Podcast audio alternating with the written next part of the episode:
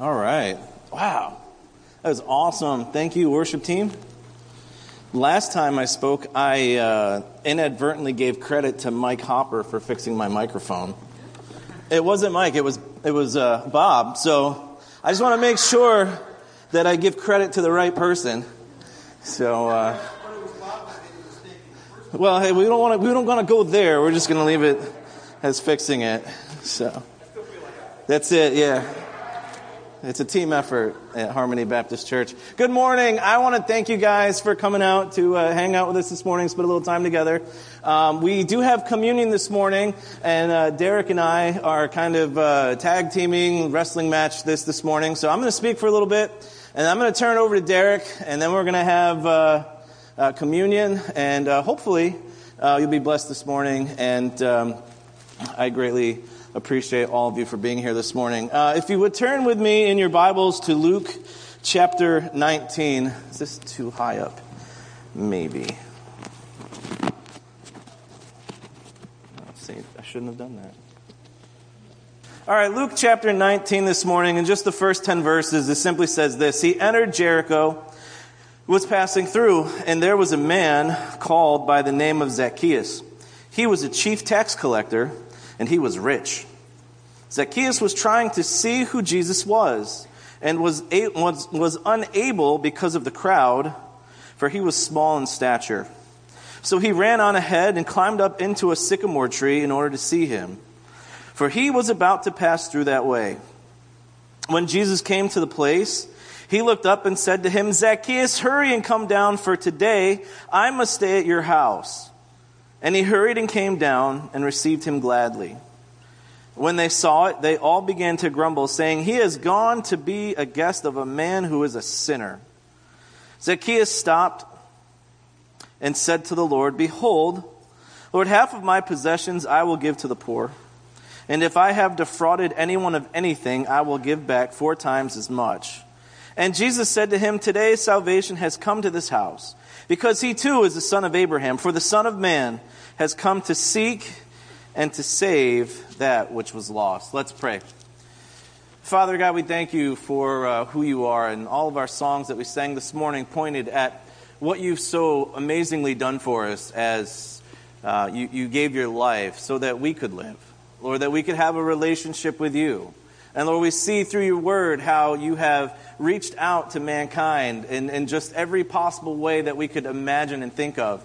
And Lord, this morning as, as I speak, I just pray that you would uh, allow me to speak clearly.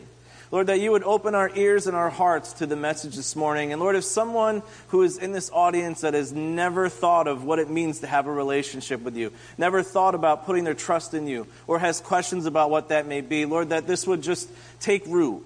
And Lord, that you would uh, give them the courage to, uh, to do something about that today. Lord, we ask uh, these things in your name. Amen. So I love this story, and I mean, it's a simple story. Most of us all know this story. If you have gone to a five day club as a kid, and that's the only church that you've ever been to, you probably know this story. Zacchaeus was a wee little man, and a wee little man was he. He climbed up in the sycamore tree for the Lord he wanted to see. And yeah, and he said, Zacchaeus, you come down, for I'm going to your house today. Yeah. So we, we all know this song, and this song has, you know, maybe you hear it and you think about it and it like makes you think of like the backyard in the middle of summer with like the warm lemonade and the melted cookies that you just can't wait to get to eat. Well, I feel that way sometimes because I grew up doing the five day clubs and VBS and all this stuff. But there's some real cool stuff that takes place in this story that really, if we're not looking for it, we gloss right over. When Jesus, throughout his ministry, interacts with people, a lot of the times they have a need. They're, they're sick, they're, um, someone else is sick, they have questions. They're searching him out. So most of the time, when Jesus is addressing people, he's meeting a need or he's fighting with the Pharisees. But this time it's a little different because here's this man, Zacchaeus, who really doesn't seem to have a problem. He's got a great job. He's got a lot of money. He really doesn't seem to have a need. And sometimes that's where we find ourselves. is, you know, I'm not sick. I'm not really in need. Life is good. Life is great. I, am good. I can wait. I don't have to worry about this. Everything's taken care of. But here's the example of this man. And here's his identity. If you have the note paper, I'm going to really try to stick to the notes. And I will point out when I move from one point to the other, or else it's a train wreck and you have a real hard time following. So we're going to look at his identity. We're going to look at who he is specifically. And I'm going to try to stick to this and go through it as, as, as quickly and as clearly as possible because I don't want to keep you here all day. And uh, so here we have Zacchaeus. Zacchaeus hears that Jesus is coming to town. And the physical identity of Zacchaeus, he's a short dude. I can relate to that. I'm like five foot seven with my church shoes on. I have a little bit of a heel if you didn't know. And when I don't, I'm like five, six ish. So I can relate to short people. Like Darren Sproles is one of my favorite NFL running backs. He does play for the Eagles. I'm very proud of that. Uh, he tweeted out a picture. If you don't know what Twitter is, it's just social media. And there's a picture of him standing behind LeGarrette Blount, which is the new running back that the Eagles picked up. And I never realized either how small Darren Sproles is or how big this other guy is because it's like Goliath and this other little guy. I'll show you the picture after if you want to see it. But it just made me think, man, it's tough being a little guy. And this is what Zacchaeus feels like. And it tells in the story, he's trying to figure out how to see this guy. He hears he's coming to town, and he can't get through the crowd. He can't see. Maybe he's doing one of these numbers. But whatever it is, so he runs ahead of the crowd, and he climbs up into this tree.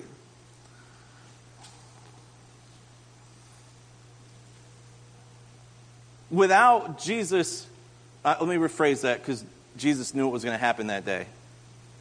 If it were me in that situation, I don't think I would have thought twice about this little kind of short guy trying to bebop in and out of the crowd. And when I say that, what I'm trying to get across is that Jesus has a desire and a need for everyone. He has a desire for you to have a relationship with Him today a personal desire. Jesus doesn't appear to know this guy at all. It's not like he's walking down the street and he's like, Zacchaeus, listen, run up on ahead, climb up in the tree, and I'm going to put on this big show about who you are. Jesus comes through, he sees this guy in a tree, and he just stops and he looks up and he calls him out by name. Zacchaeus, hey, come on down here, man. We've got some business to discuss. And that's how it is with us. Jesus stops and he looks at us and he says, hey, I've got some business with you. Connie, I have business with you. Eric, I got business with you. Rachel, Larry, Lane. We'll go this side too. Mike, Don, Jay, Jason. See, Jesus is compassionate. He's concerned about us on an individual level. And what that means is, I know we might be thinking we have friends, we have family, they're like, oh, they believe there's this God, they believe that there's this force, but the Bible tells me that this God, this force, wants to know you on a very personal, intimate level. And that's what we see here with Zacchaeus. And, and just this one little simple act, Jesus stops and he calls him out by name. And that's enough for Zacchaeus to say, all right, I don't really know what's going to go on, but I want to see what's, what's, what's happening here. So there's this compassion that Jesus has. It, I think about my response and how I act when it comes to my faith. And, and I think about my kids. And I love my kids and I talk a lot about them. When they were really little, I mean, they're still little, but they were in nursery, right? And I uh, would go to pick them up. And I, if you don't know me, I chit chat a lot after service. And my wife was usually like, come on, it's time to go. And I'm like, oh, yeah, I just got to talk to Mike for one quick second. Or I got to talk to this guy, or I got to talk to that guy. And she's like, okay, that means I got about another half hour. So I go pick up my kids, and when they were really little, like you walk in the door, and for some of you who are older, you're going to know this. You go pick up your kids at nursery, and what do they do? They're like, yay! And they got a little bit older, then they realized playing was more fun, so they'd be like, oh man, do I really have to go? But at first, you go pick them up, and they're excited, their face lights up, and they come running toward you. I don't know, maybe some of you can help me out. I don't know when that stops. Because my daughter's seven and four, both of them, seven and four, and they still respond like that sometimes. I go down to junior church, Avery comes running out, she's all excited. I know at some point that's going to stop. And I don't know when. And I know for some of you, you have some grandkids, whose face, like, Grandma! At some point that might stop. Maybe it won't. But, you know, God's like that with us. When He sees us and, and we come to Him, He's like, Tim! Yes! This is so cool! I'm so glad that you took this, this relationship to a different level. And sometimes I treat God like that parent. I'm like, do I really have to do this again? Uh. Like I didn't learn my lesson the first time. And I'm thankful. I told you last week, my wife reminds me, well, two, a couple weeks back, my wife reminds me sometimes when I'm grumpy and angry. And this morning, she, I didn't, I didn't have to get reminded. I actually reminded myself.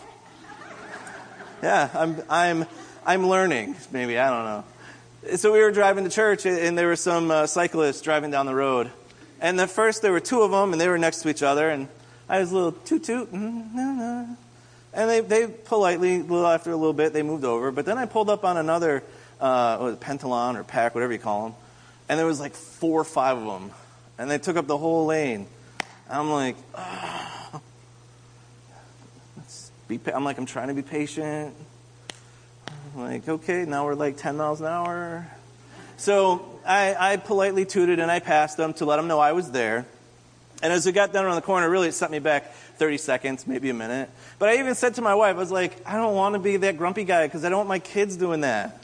Like they, they pick up my traits. They, they do these things. And what I'm trying to say here is for those of you who are sitting here that you've had this relationship now, you've had this face to face, Jesus has called you by name, you've responded, you need to take note of this next part.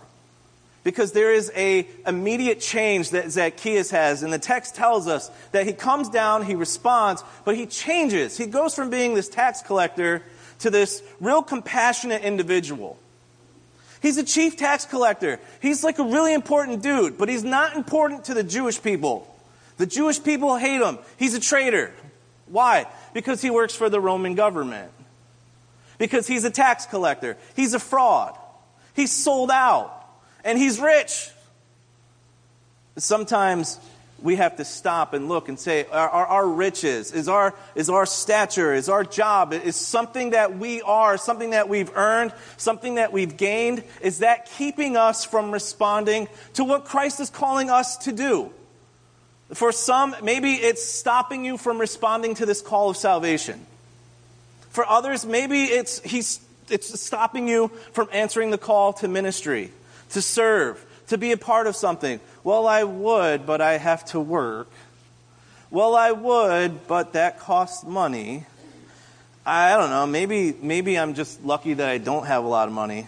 It's not a plug for like a higher salary. It just, I, I don't know. Like God's always met our needs always, always, always met our needs. And I find that I can rely on him and I can trust him. So I know that when he calls me and he says, Tim, come down out of your comfortable tree at Harmony Baptist Church, I've got this for you. I can go, okay, let's do this. I'm not leaving anytime soon. I'm just saying as an example.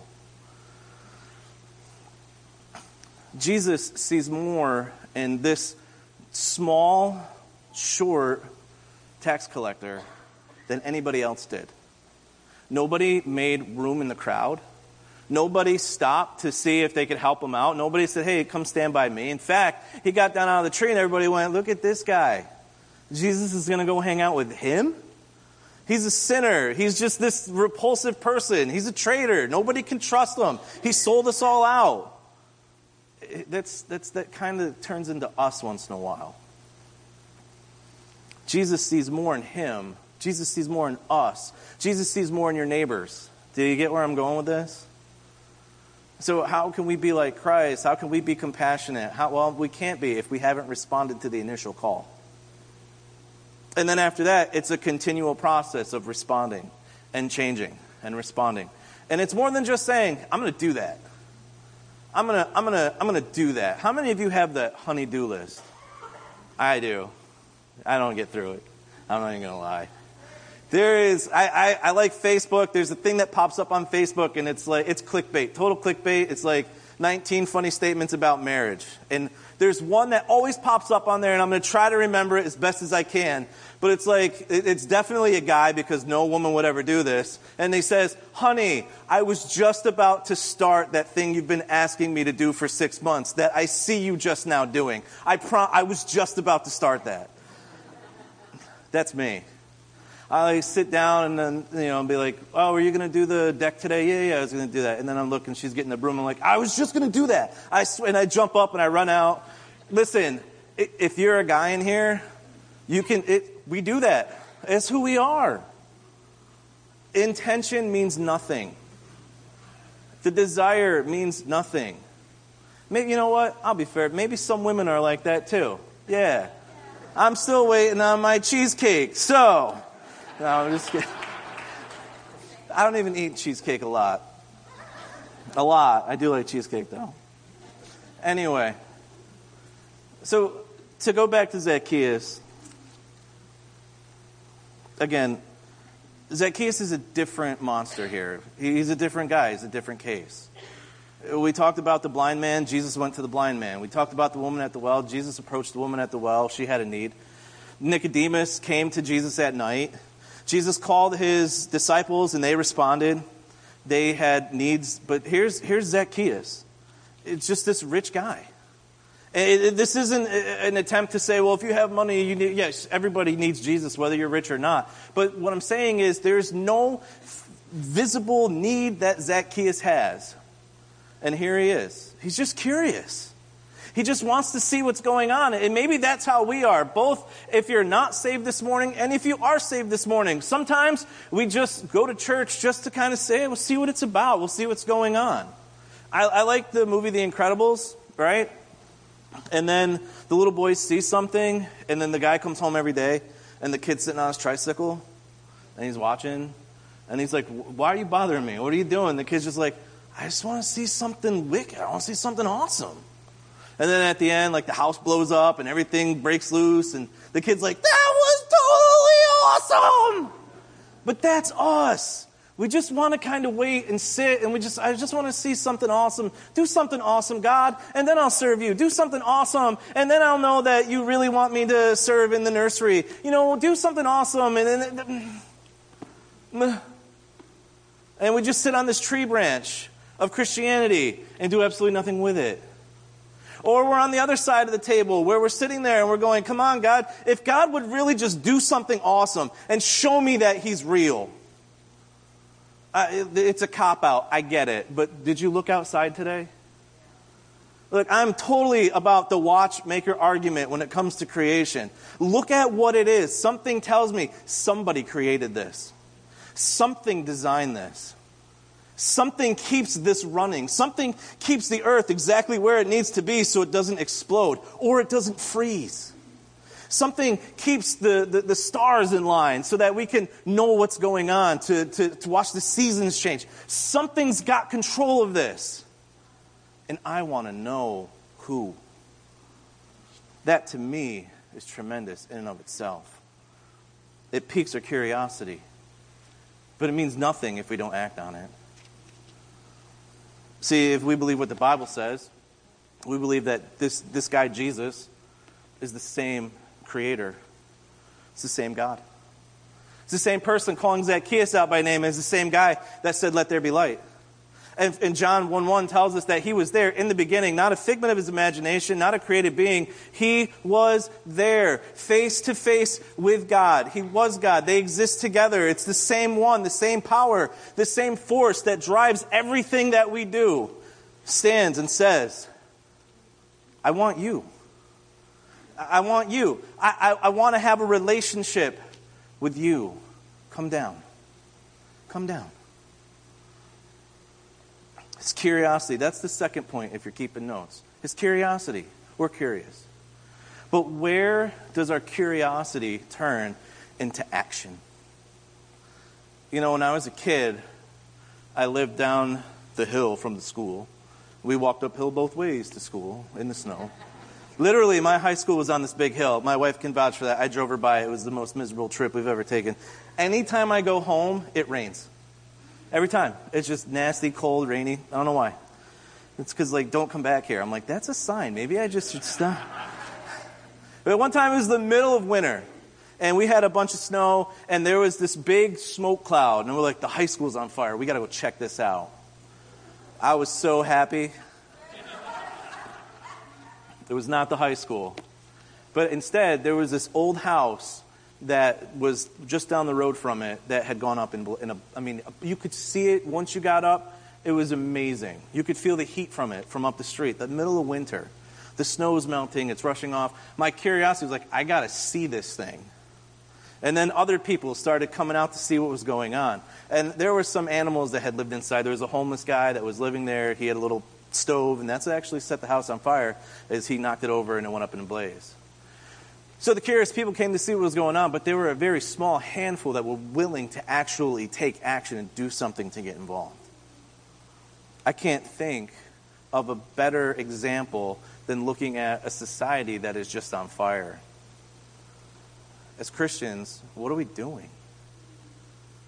And if you're not saved this morning, hey, there's more to this life than what the world promises, than what social media offers, than what our politicians promise us.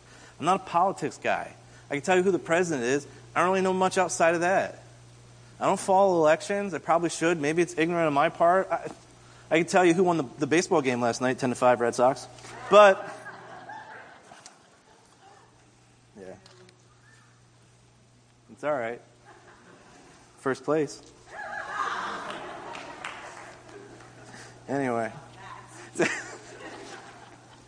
Curiosity creates kind of this, this feeling thing. I went to the mall once. I, I saw Ahmad Bradshaw, and um, I got. I'm an Eagles fan, so I, of course I ridiculed him. But I'm in the mall in, in Poughkeepsie, and, and, there's just this huge crowd.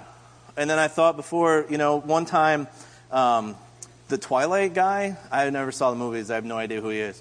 But the Twilight guy was at the Galleria here in Middletown. Maybe some of you who are like maybe in like your early 20s, maybe my age, were like big Twilight heads. I never was. I never got it.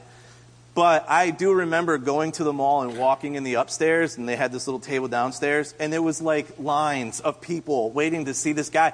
Realistically, the guy wasn't even like a, a famous actor or anything. It was just some guy in Twilight. Curiosity is going to draw a crowd. It's going to draw us into it. If you're here today, maybe you're here because curiosity. Maybe, like I said, it's because I just want to see, like, it's church, I'm curious, what's going on. Hey, come back. Like, sort it out, seek it out. If you're not saved, and the curiosity factor is, you know, I just want to know, is this God thing for real?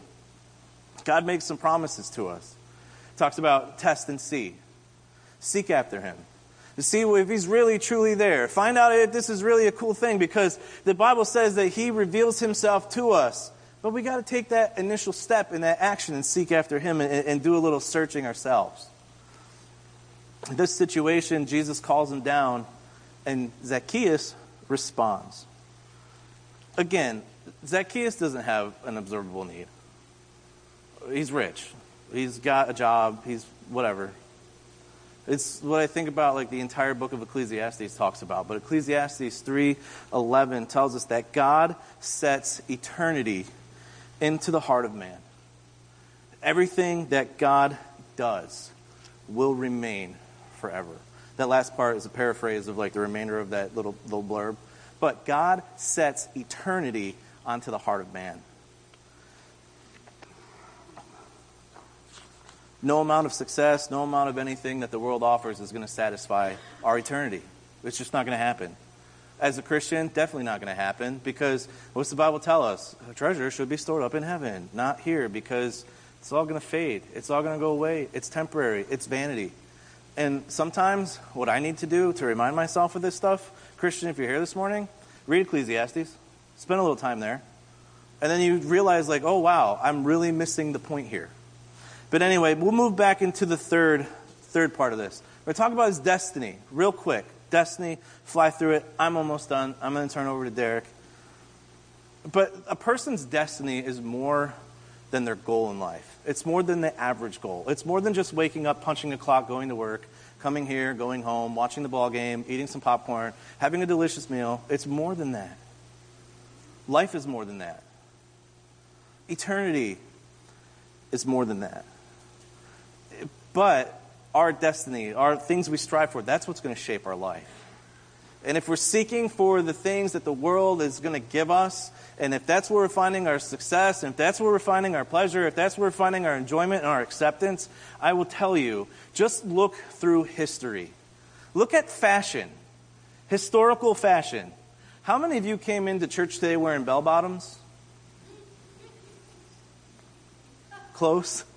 Close. Nobody. Why? Because that's like, that's gone, man. That's faded. That's over with. It's gone. It's not cool anymore. Why? Because trends change. Society changes. What's acceptable changes. What's permissible changes. But there's one thing that does not change ever, ever, ever. And that's God. That's His commandments, His, His, His love for us, His teaching, the Bible, everything, the characteristics, the personality. That does not change. It doesn't change who He is, it doesn't change what He is. Regardless of what society changes, it doesn't change. But what that also means is it also doesn't change the fact that salvation is a necessary requirement to have a relationship with Him. Jesus says it in His own words I came to seek and save the lost. If you're lost this morning, Jesus is seeking after you. If you're not lost this morning, Jesus is trying to be the ruler and controller of your life. That's what it all boils down to. Zacchaeus changes he, he decides, I, I'm going to give back money. I'm going to, if I ripped anybody off. Could you imagine if the IRS called you and they were like, Jim, I totally ripped you off and I'm going to pay you back four times full? And be like, is this a joke? Like, uh, really? I, could you imagine? But with Jesus, this what this man becomes. He becomes a new creation. He becomes a new creature. So should we. So when I'm driving in the church this morning and I'm getting agitated because there's a guy out exercising, guess what? I got something to change. There's something inside me that's not clicking right. There's something that's off. Something's not firing the way it's supposed to be because I'm getting agitated. I'm not trying to like like present me as like, oh, it's just normal Tim. He sins a lot. I do sin a lot, but you know what? So do you guys. But what do we do with it? Are we stuck in this like just continual cycle of just we'll just go through the motions and whatever? We do what we do. Climb up in the tree, sit on the branch, do whatever. Jesus leaves, I get down from my branch, and I go home, I go about my life. Or Jesus is calling to you by name. Hey, to respond to this. This will change your life. This will impact you, not just now, but eternity. Solomon wrote about in Ecclesiastes, but I'm going to read. I don't see any small children here, so this should be okay. It's not bad. It's a C.S. Lewis quote, but they use the S word in there. Sex. Shh. This is what C.S. Lewis writes, and to me, this is brilliant. And you probably all have heard this. But this makes me think about where I'm at and where you might be at today.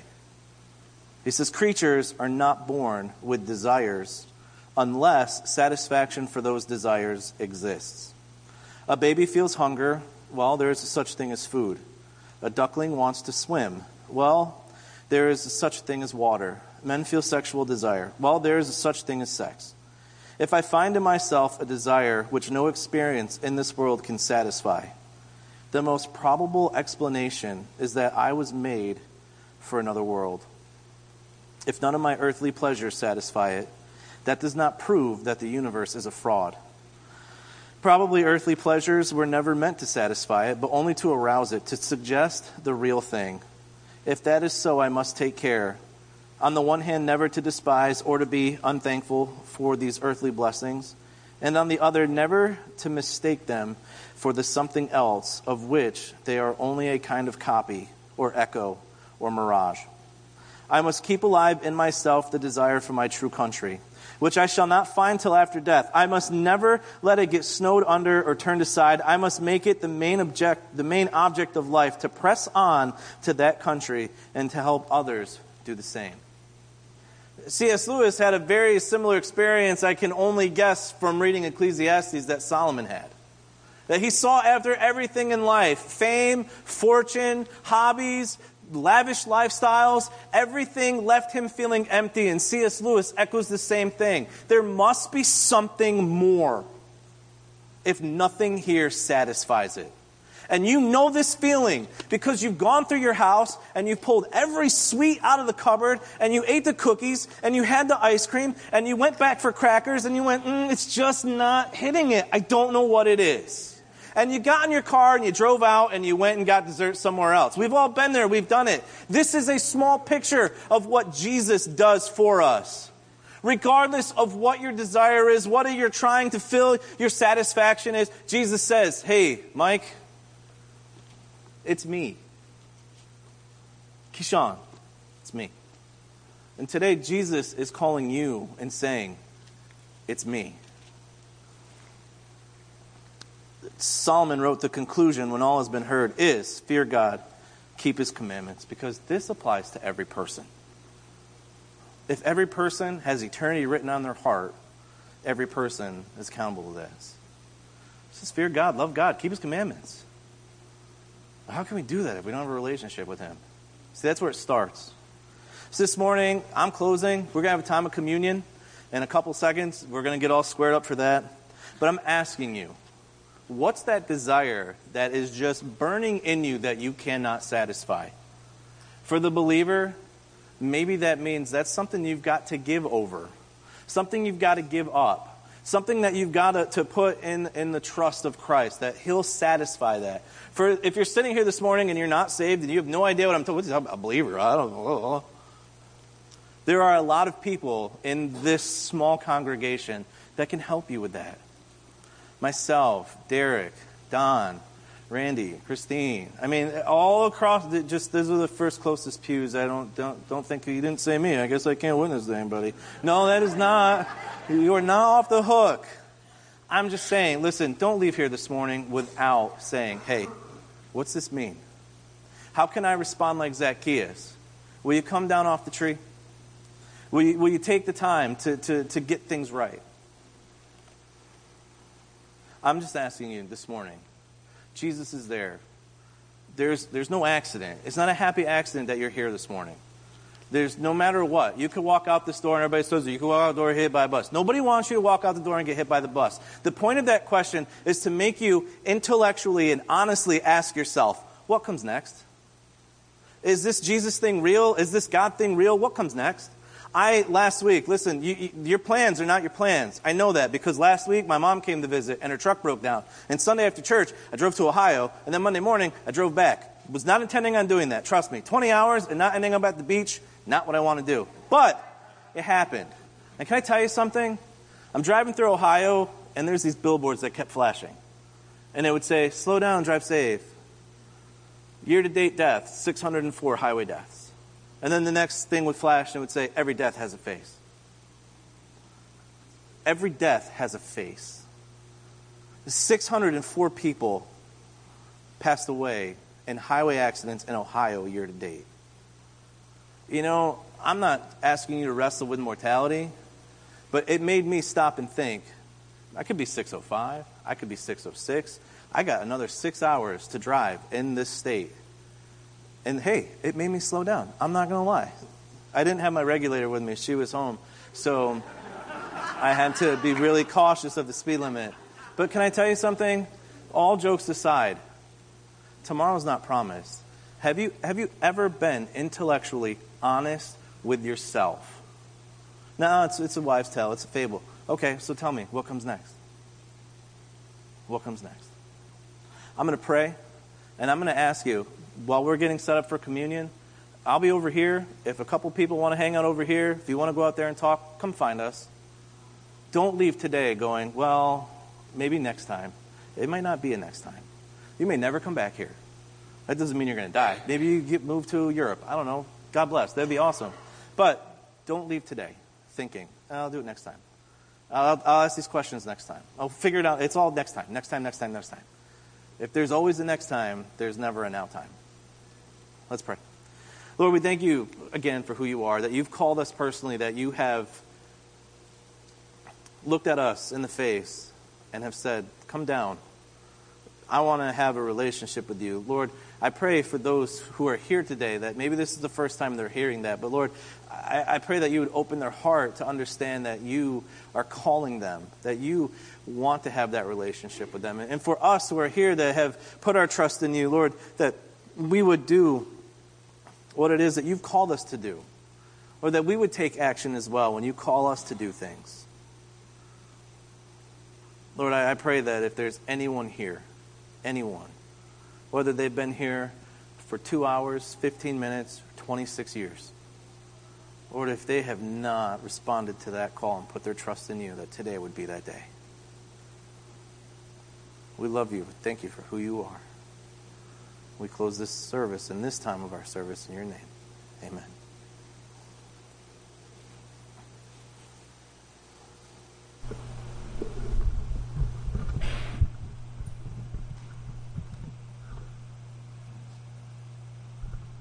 Thanks, Tim.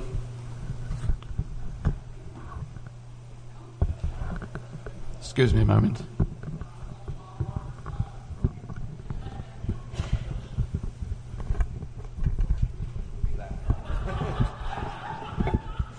Right, I'll, I'll just get the lectern.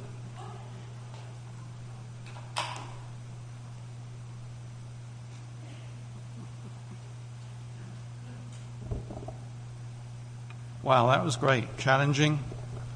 What's the next step? What's the next step? I'm quite a little fellow as well, so I've got to get this down. That's that's great. I think there's an Irish story. Probably Irish about the guy. I don't know where he wanted to go. I think he wanted to get to Dublin, which was the capital of Ireland, Southern Ireland. And I've forgotten where he was, but he was in the middle of nowhere. And he said to somebody on the road, Oh, I can't do an Irish accent, so I won't try. How do I get from here to Dublin? And the guy said, Oh, if you want to get to Dublin, I wouldn't start from here. You've probably heard that before. But we are all somewhere, and what's the next step? It's no point in saying, well, the starting point is wrong. The starting point is here. The fact is, we're here.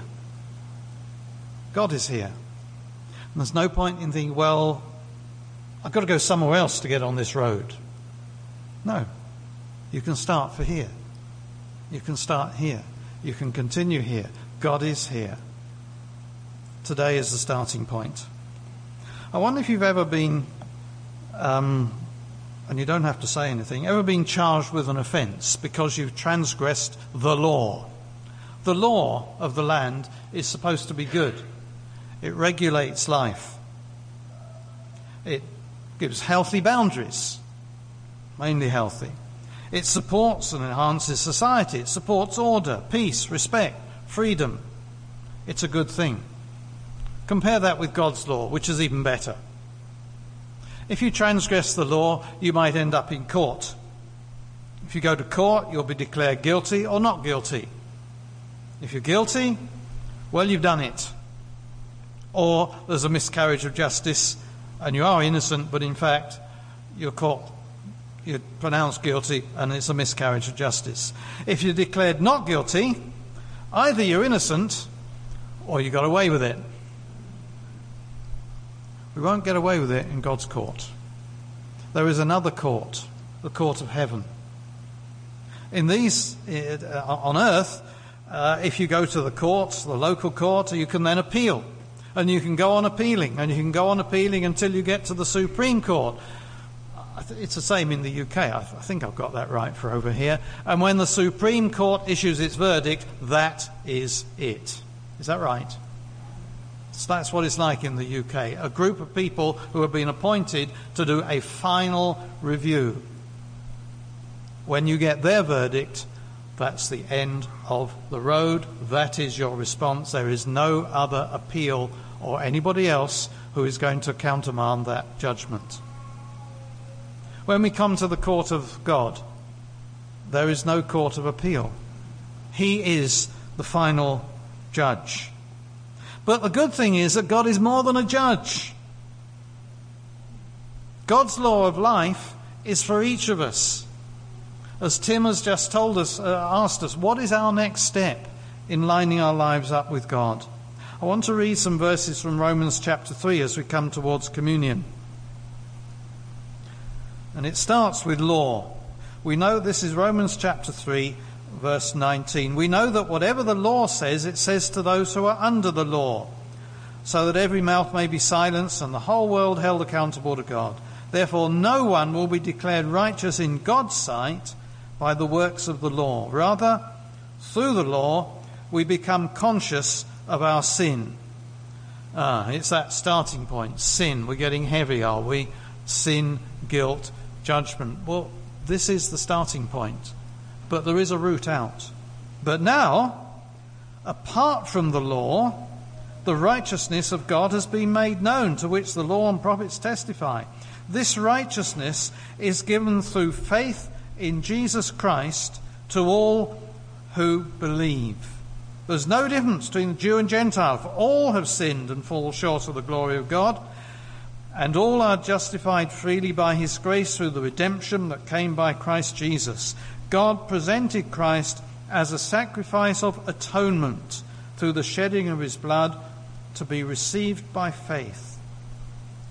He did this to demonstrate his righteousness because in his forbearance he had left the sins committed beforehand unpunished.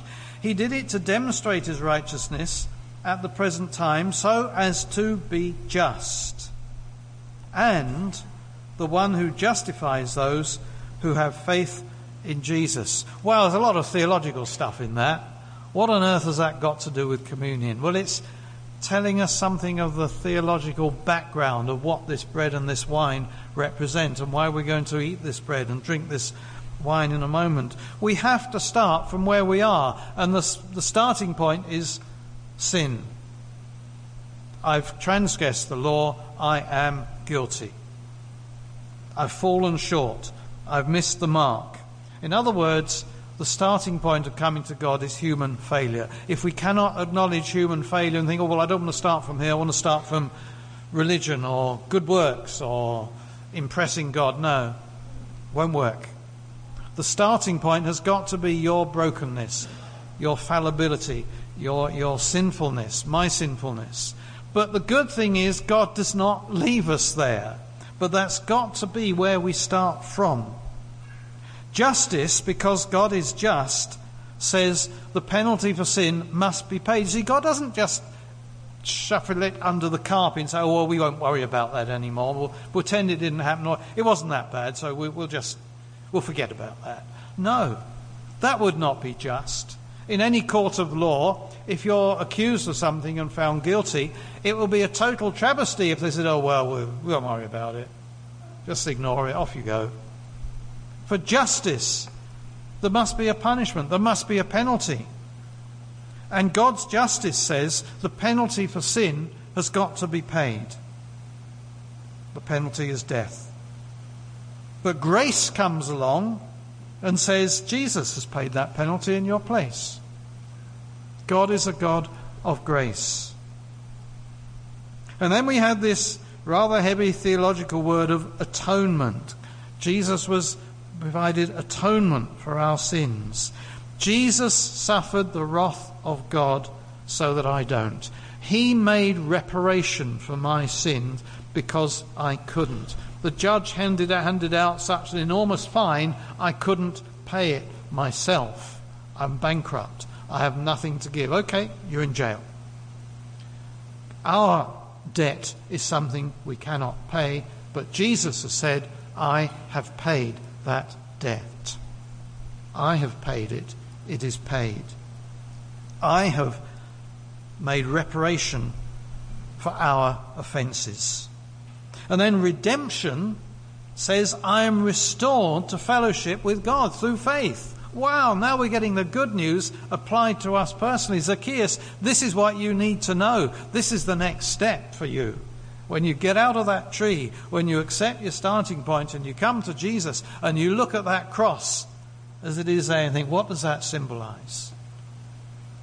I am restored to fellowship with God through faith in Jesus.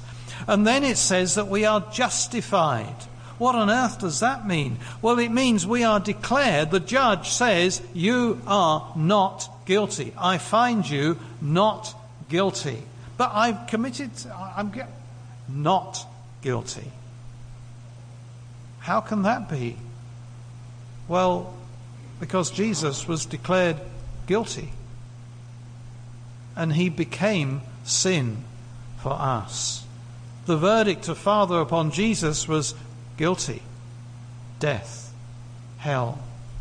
The verdict for us then is not guilty. I have become in him the righteousness of God. Wow, how on earth can that be? That's, that sounds like good news to me. It is. I am not guilty. And righteousness, because this is what it's all about, says, well, I'm not just only not guilty, it's not just that I haven't done something bad, I'm given the righteousness of Jesus. I am righteous in Him. Wow. And so, as we eat the bread and as we drink the wine, we're celebrating that we go from this starting point of failure to our destiny of resurrection and life. And already we have become in him the righteousness of Jesus. If we have received Jesus by faith, if we have climbed out of our tree and say, okay, Jesus, what's this business we need to do? I need to walk away from that life of sin and I need to walk into the arms of Jesus. I need to acknowledge what this cross is all about that somebody paid the price for my sin. So the bread and the wine proclaim and celebrate Jesus' atoning sacrifice. Grace is not cheap. Grace is not cheap. The atonement was not a walk in the park.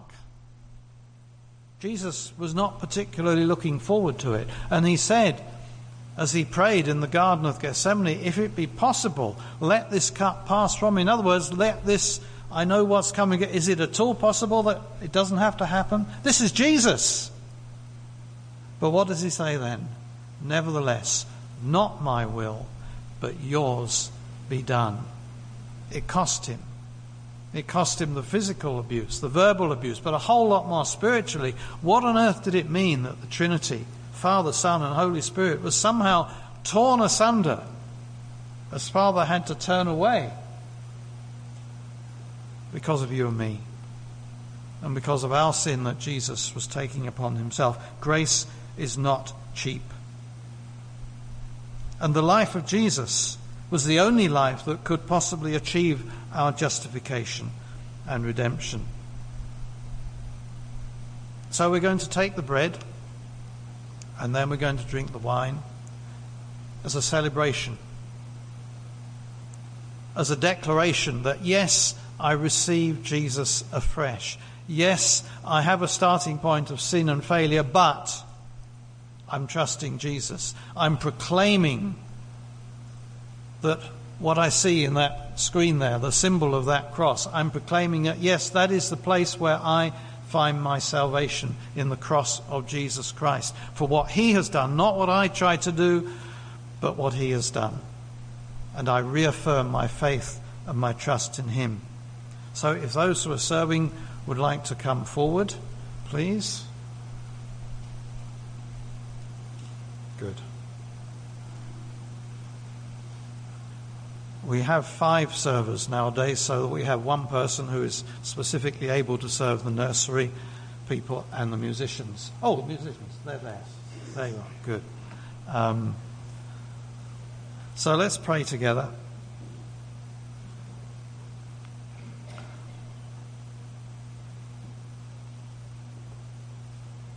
Lord, when you met Zacchaeus, you transformed his life. Came down out of that tree with all his background and baggage of being a traitor, of being a fraud, of being greedy, of being a liar, a thief. And somehow, Lord, his encounter turned him round totally. you set him on a new path. Thank you that in you we are set on a new path Thank you that our destiny is the kingdom of God. We're already in that kingdom, but the fullness of that, that one day we will see. This morning, we want to give you praise and thanks that, Lord Jesus, your body was broken for us, that you paid our debt, that when the judge made that pronouncement of guilty over our sin, you were there who said, Yes, and I've taken that guilt. I have paid that price. It cannot be paid again. You took our death. You died our death. You paid our debt. And it cost you your life. We want to thank you and Lord, as we take this bread in the moment, we, we, we, we know that it represents your body broken for us. And as we eat it, we say again, Yes, Lord Jesus, we reaffirm our faith and confidence in you. Thank you for dying for us. Amen. The bread or wafers will come to us, will, the servers will bring them to you, and you eat the bread as you receive it to make your own individual response to Jesus. So if the servers can come forward, we'll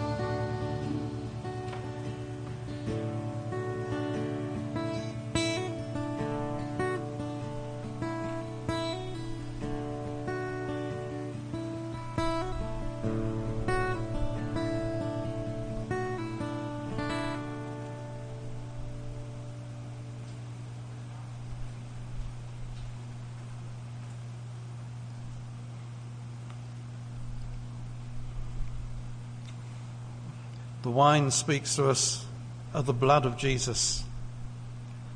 The Shed blood means a death, a death has occurred, Jesus' death.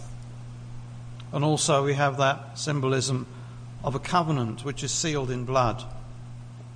And as Jesus, as we drink this wine, we are declaring and we are proclaiming the Lord's death until he comes. We're proclaiming there is a new covenant, a covenant of grace, that no, I cannot be declared not guilty through my own efforts, but through the blood of Jesus Christ, through the sacrifice of his life, I am declared not guilty in the highest court of heaven.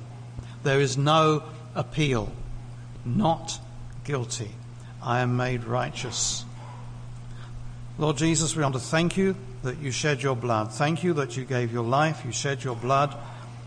And we just want to say, where would we be without you? Lord, as we meditate, as the wine is brought to us now, help each of us to think what's the next step? Is there a tree to climb out of? Is there interest and curiosity just to be followed up? We're looking at our destiny. Help us, Lord, to meditate and to give you the glory. In Jesus' name, Amen. The wine will be brought to us again, and this time keep the cup Keep hold of the cup, and then we will all drink together after we have all been served.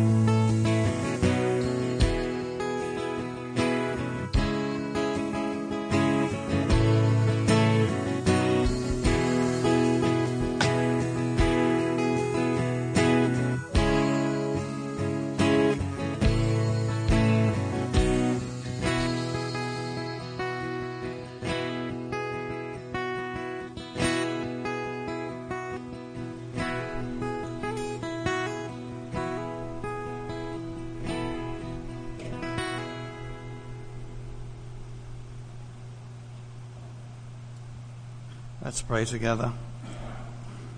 Thank you, Lord Jesus, that we don't just look back and we don't just look around now, but we look forward to when we will be with you in the fullness of your kingdom. We proclaim your death until you come again because, Lord, we are counting on that and we will see you and we will be with you forever. So thank you for what this wine speaks to us of. Thank you for your life. Lord, in drinking this, we again say we proclaim your death till you come again. We proclaim that we trust in you, that you are our Saviour, that you are our God who has borne our sin when we couldn't. We're eternally grateful. We praise you. Let's drink together in the name of Jesus. Amen.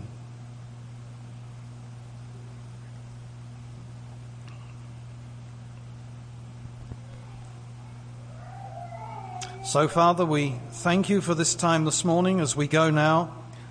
Lord, may each of us just ponder over in our hearts what the next step is, that we might not just come and listen and go and forget, but just know that you go with us each day. Be with each one of us, Lord. Uh, may we know your joy and your peace in our hearts. May we know your grace touching our lives afresh. In Jesus' name, amen. Amen. If anybody wants to talk with Tim or myself or anybody else over what they've heard this morning, feel free to do that. Thank you.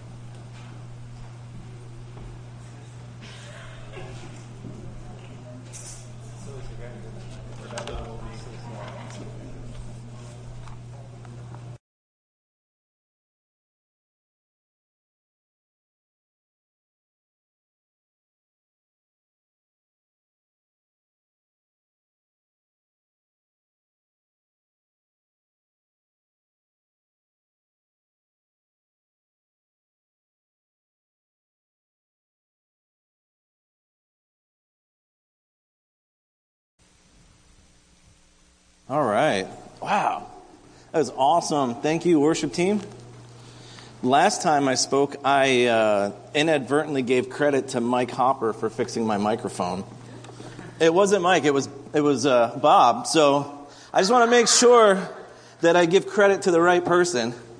So, uh, well, hey, we don't want to we don't want to go there. We're just going to leave it as fixing it. So that's it. Yeah. It's a team effort at Harmony Baptist Church. Good morning. I want to thank you guys for coming out to uh, hang out with us this morning, spend a little time together.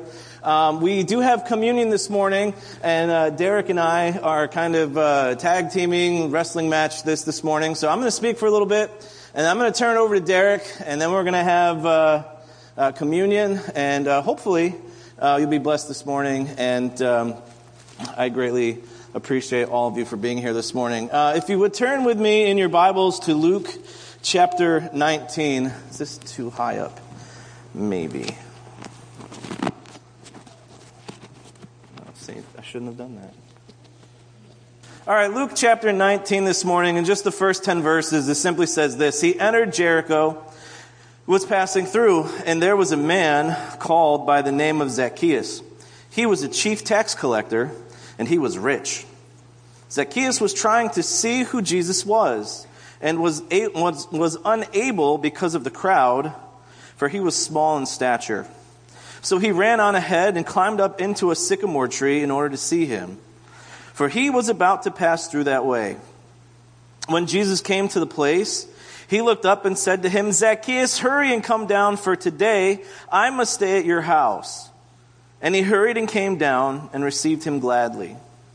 When they saw it, they all began to grumble, saying, He has gone to be a guest of a man who is a sinner. Zacchaeus stopped and said to the Lord, Behold, Lord, half of my possessions I will give to the poor. And if I have defrauded anyone of anything, I will give back four times as much.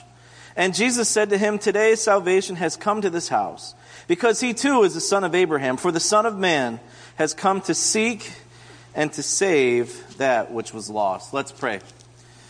Father God, we thank you for uh, who you are, and all of our songs that we sang this morning pointed at what you've so amazingly done for us as uh, you, you gave your life so that we could live, Lord, that we could have a relationship with you. And Lord, we see through your word how you have reached out to mankind in, in just every possible way that we could imagine and think of. And Lord, this morning as, as I speak, I just pray that you would uh, allow me to speak clearly. Lord, that you would open our ears and our hearts to the message this morning. And Lord, if someone who is in this audience that has never thought of what it means to have a relationship with you, never thought about putting their trust in you, or has questions about what that may be, Lord, that this would just take root. And Lord, that you would uh, give them the courage to, uh, to do something about that today. Lord, we ask uh, these things in your name. Amen. So I love this story, and I mean, it's a simple story. Most of us all know this story. If you have gone to a five day club as a kid, and that's the only church that you've ever been to, you probably know this story. Zacchaeus was a wee little man, and a wee little man was he. He climbed up in the sycamore tree for the Lord he wanted to see. And yeah, and he said, Zacchaeus, you come down, for I'm going to your house today. Yeah. So we, we all know this song, and this song has, you know, maybe you hear it and you think about it and it like makes you think of like the backyard in the middle of summer with like the warm lemonade and the melted cookies that you just can't wait to get to eat. Well, I feel that way sometimes because I grew up doing the five day clubs and VBS and all this stuff. But there's some real cool stuff that takes place in this story that really, if we're not looking for it, we gloss right over. When Jesus, throughout his ministry, interacts with people, a lot of the times they have a need. They're, they're sick, they're, um, someone else is sick, they have questions. They're searching him out. So most of the time, when Jesus is addressing people, he's meeting a need or he's fighting with the Pharisees. But this time it's a little different because here's this man, Zacchaeus, who really doesn't seem to have a problem. He's got a great job. He's got a lot of money. He really doesn't seem to have a need. And sometimes that's where we find ourselves is, you know, I'm not sick. I'm not really in need. Life is good. Life is great. I, am good. I can wait. I don't have to worry about this. Everything's taken care of. But here's the example of this man. And here's his identity. If you have the note paper, I'm going to really try to stick to the notes. And I will point out when I move from one point to the other, or else it's a train wreck and you have a real hard time following. So we're going to look at his identity. We're going to look at who he is specifically. And I'm going to try to stick to this and go through it as, as, as quickly and as clearly as possible because I don't want to keep you here all day. And uh, so here we have Zacchaeus. Zacchaeus hears that Jesus is coming to town. And the physical identity of Zacchaeus, he's a short dude. I can relate to that. I'm like five foot seven with my church shoes on. I have a little bit of a heel if you didn't know. And when I don't, I'm like five, six ish. So I can relate to short people. Like Darren Sproles is one of my favorite NFL running backs. He does play for the Eagles. I'm very proud of that.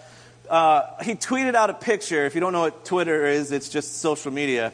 And there's a picture of him standing behind LeGarrette Blount, which is the new running back that the Eagles picked up. And I never realized either how small Darren Sproles is or how big this other guy is because it's like Goliath and this other little guy. I'll show you the picture after if you want to see it. But it just made me think, man, it's tough being a little guy.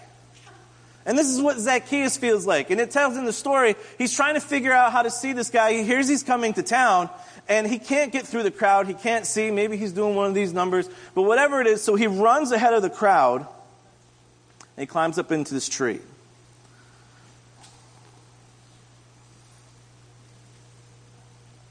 Without Jesus, uh, let me rephrase that because Jesus knew what was going to happen that day. If it were me in that situation, I don't think I would have thought twice about this little kind of short guy trying to bebop in and out of the crowd. And when I say that, what I'm trying to get across is that Jesus has a desire and a need for everyone. He has a desire for you to have a relationship with Him today, a personal desire. Jesus doesn't appear to know this guy at all. It's not like he's walking down the street and he's like, Zacchaeus, listen, run up on ahead, climb up in the tree, and I'm going to put on this big show about who you are. Jesus comes through, he sees this guy in a tree, and he just stops and he looks up and he calls him out by name. Zacchaeus, hey, come on down here, man. We've got some business to discuss. And that's how it is with us. Jesus stops and he looks at us and he says, Hey, I've got some business with you. Connie, I have business with you. Eric, I got business with you. Rachel, Larry, Lane. We'll go this side too. Mike, Don, Jay, Jason. See, Jesus is compassionate. He's concerned about us on an individual level. And what that means is, I know we might be thinking we have friends, we have family, like, oh, they believe there's this God, they believe that there's this force. But the Bible tells me that this God, this force, wants to know you on a very personal, intimate level. And that's what we see here with Zacchaeus. And, and just this one little simple act, Jesus stops and he calls him out by name. And that's enough for Zacchaeus to say, all right, I don't really know what's going to go on, but I want to see what's, what's, what's happening here. So there's this compassion that Jesus has. It, I think about my response and how I act when it comes to my faith. And, and I think about my kids. And I love my kids and I talk a lot about them. When they were really little, I mean, they're still little, but they were in nursery, right? And I uh, would go to pick them up. And I, if you don't know me, I chit chat a lot after service. And my wife is usually like, come on, it's time to go. And I'm like, oh, yeah, I just got to talk to Mike for one quick second. Or I got to talk to this guy, or I got to talk to that guy. And she's like, okay, that means I got about another half hour. So I go pick up my kids, and when they were really little, like you walk in the door, and for some of you who are older, you're going to know this. You go pick up your kids at nursery, and what do they do? They're like, yay! And they got a little bit older, then they realized playing was more fun, so they'd be like, oh man, do I really have to go? But at first, you go pick them up, and they're excited, their face lights up, and they come running toward you. I don't know, maybe some of you can help me out. I don't know when that stops. Because my daughter's seven and four, both of them, seven and four, and they still respond like that sometimes. I go down to junior church, Avery comes running out, she's all excited. I know at some point that's going to stop, and I don't know when. And I know for some of you, you have some grandkids whose face, like, Grandma! At some point that might stop, maybe it won't. But you know, God's like that with us. When He sees us and, when we come to Him, He's like, Tim, yes, this is so cool. I'm so glad that you took this, this relationship to a different level. And sometimes I treat God like that parent. I'm like, do I really have to do this again? Uh. Like I didn't learn my lesson the first time. And I'm thankful. I told you last week, my wife reminds me, well, two, a couple weeks back, my wife reminds me sometimes when I'm grumpy and angry. And this morning, she, I, didn't, I didn't have to get reminded. I actually reminded myself. yeah, I'm, I'm, I'm learning, maybe. I don't know. So we were driving to church, and there were some uh, cyclists driving down the road. And at first, there were two of them, and they were next to each other. And I was a little toot toot. And they, they politely, little after a little bit, they moved over. But then I pulled up on another uh, peloton or pack, whatever you call them and there was like four or five of them, and they took up the whole lane. I'm like, be, I'm like, I'm trying to be patient. I'm like, okay, now we're like 10 miles an hour. So I, I politely tooted and I passed them to let them know I was there. And as we got down around the corner, really it set me back 30 seconds, maybe a minute. But I even said to my wife, I was like, I don't want to be that grumpy guy because I don't want my kids doing that. Like they, they pick up my trades. They, they do these things. And what I'm trying to say here is for those of you who are sitting here that you've had this relationship now, you've had this face to face, Jesus has called you by name, you've responded, you need to take note of this next part. Because there is a immediate change that Zacchaeus has, and the text tells us that he comes down, he responds, but he changes. He goes from being this tax collector to this real compassionate individual. He's a chief tax collector. He's like a really important dude, but he's not important to the Jewish people. The Jewish people hate him. He's a traitor. Why? Because he works for the Roman government. Because he's a tax collector. He's a fraud. He's sold out. And he's rich. Sometimes we have to stop and look and say, are, our riches, is our, is our stature, is our job, is something that we are, something that we've earned, something that we've gained, is that keeping us from responding to what Christ is calling us to do? For some, maybe it's stopping you from responding to this call of salvation. For others, maybe it's He's it's stopping you from answering the call to ministry, to serve, to be a part of something. Well, I would, but I have to work. Well, I would, but that costs money. I don't know. Maybe maybe I'm just lucky that I don't have a lot of money. It's not a plug for like a higher salary. It just I, I don't know. Like God's always met our needs. Always, always, always met our needs. And I find that I can rely on him and I can trust him. So I know that when he calls me and he says, Tim, come down out of your comfortable tree at Harmony Baptist Church. I've got this for you. I can go, okay, let's do this. I'm not leaving anytime soon. I'm just saying as an example. Jesus sees more in this small, short tax collector than anybody else did. Nobody made room in the crowd. Nobody stopped to see if they could help him out. Nobody said, hey, come stand by me. In fact, he got down out of the tree and everybody went, look at this guy. Jesus is going to go hang out with him? He's a sinner. He's just this repulsive person. He's a traitor. Nobody can trust him. He sold us all out. That's, that's, that kind of turns into us once in a while. Jesus sees more in him Jesus sees more in us. Jesus sees more in your neighbors. Do you get where I'm going with this? So, how can we be like Christ? How can we be compassionate? How, well, we can't be if we haven't responded to the initial call. And then after that, it's a continual process of responding and changing and responding. And it's more than just saying, I'm going to do that. I'm going to, I'm going to, I'm going to do that. How many of you have the honey-do list? I do. I don't get through it. I'm not even going to lie. There is, I, I, I, like Facebook. There's a thing that pops up on Facebook, and it's like, it's clickbait, total clickbait. It's like 19 funny statements about marriage. And there's one that always pops up on there, and I'm going to try to remember it as best as I can. But it's like, it's definitely a guy because no woman would ever do this. And he says, Honey, I was just about to start that thing you've been asking me to do for six months that I see you just now doing. I, pro- I was just about to start that. That's me. I sit down and then, you know, be like, oh, are you going to do the deck today? Yeah, yeah, I was going to do that. And then I'm looking, she's getting the broom. I'm like, I was just going to do that. I sw- and I jump up and I run out. Listen, if you're a guy in here, you can, it, we do that. It's who we are. Intention means nothing. The desire means nothing. Maybe, you know what? I'll be fair. Maybe some women are like that too. Yeah. I'm still waiting on my cheesecake. So, no, I'm just kidding. I don't even eat cheesecake a lot. A lot. I do like cheesecake though. Anyway, so to go back to Zacchaeus, again, Zacchaeus is a different monster here. He's a different guy, he's a different case. We talked about the blind man, Jesus went to the blind man. We talked about the woman at the well, Jesus approached the woman at the well, she had a need. Nicodemus came to Jesus at night. Jesus called his disciples and they responded. They had needs, but here's, here's Zacchaeus. It's just this rich guy.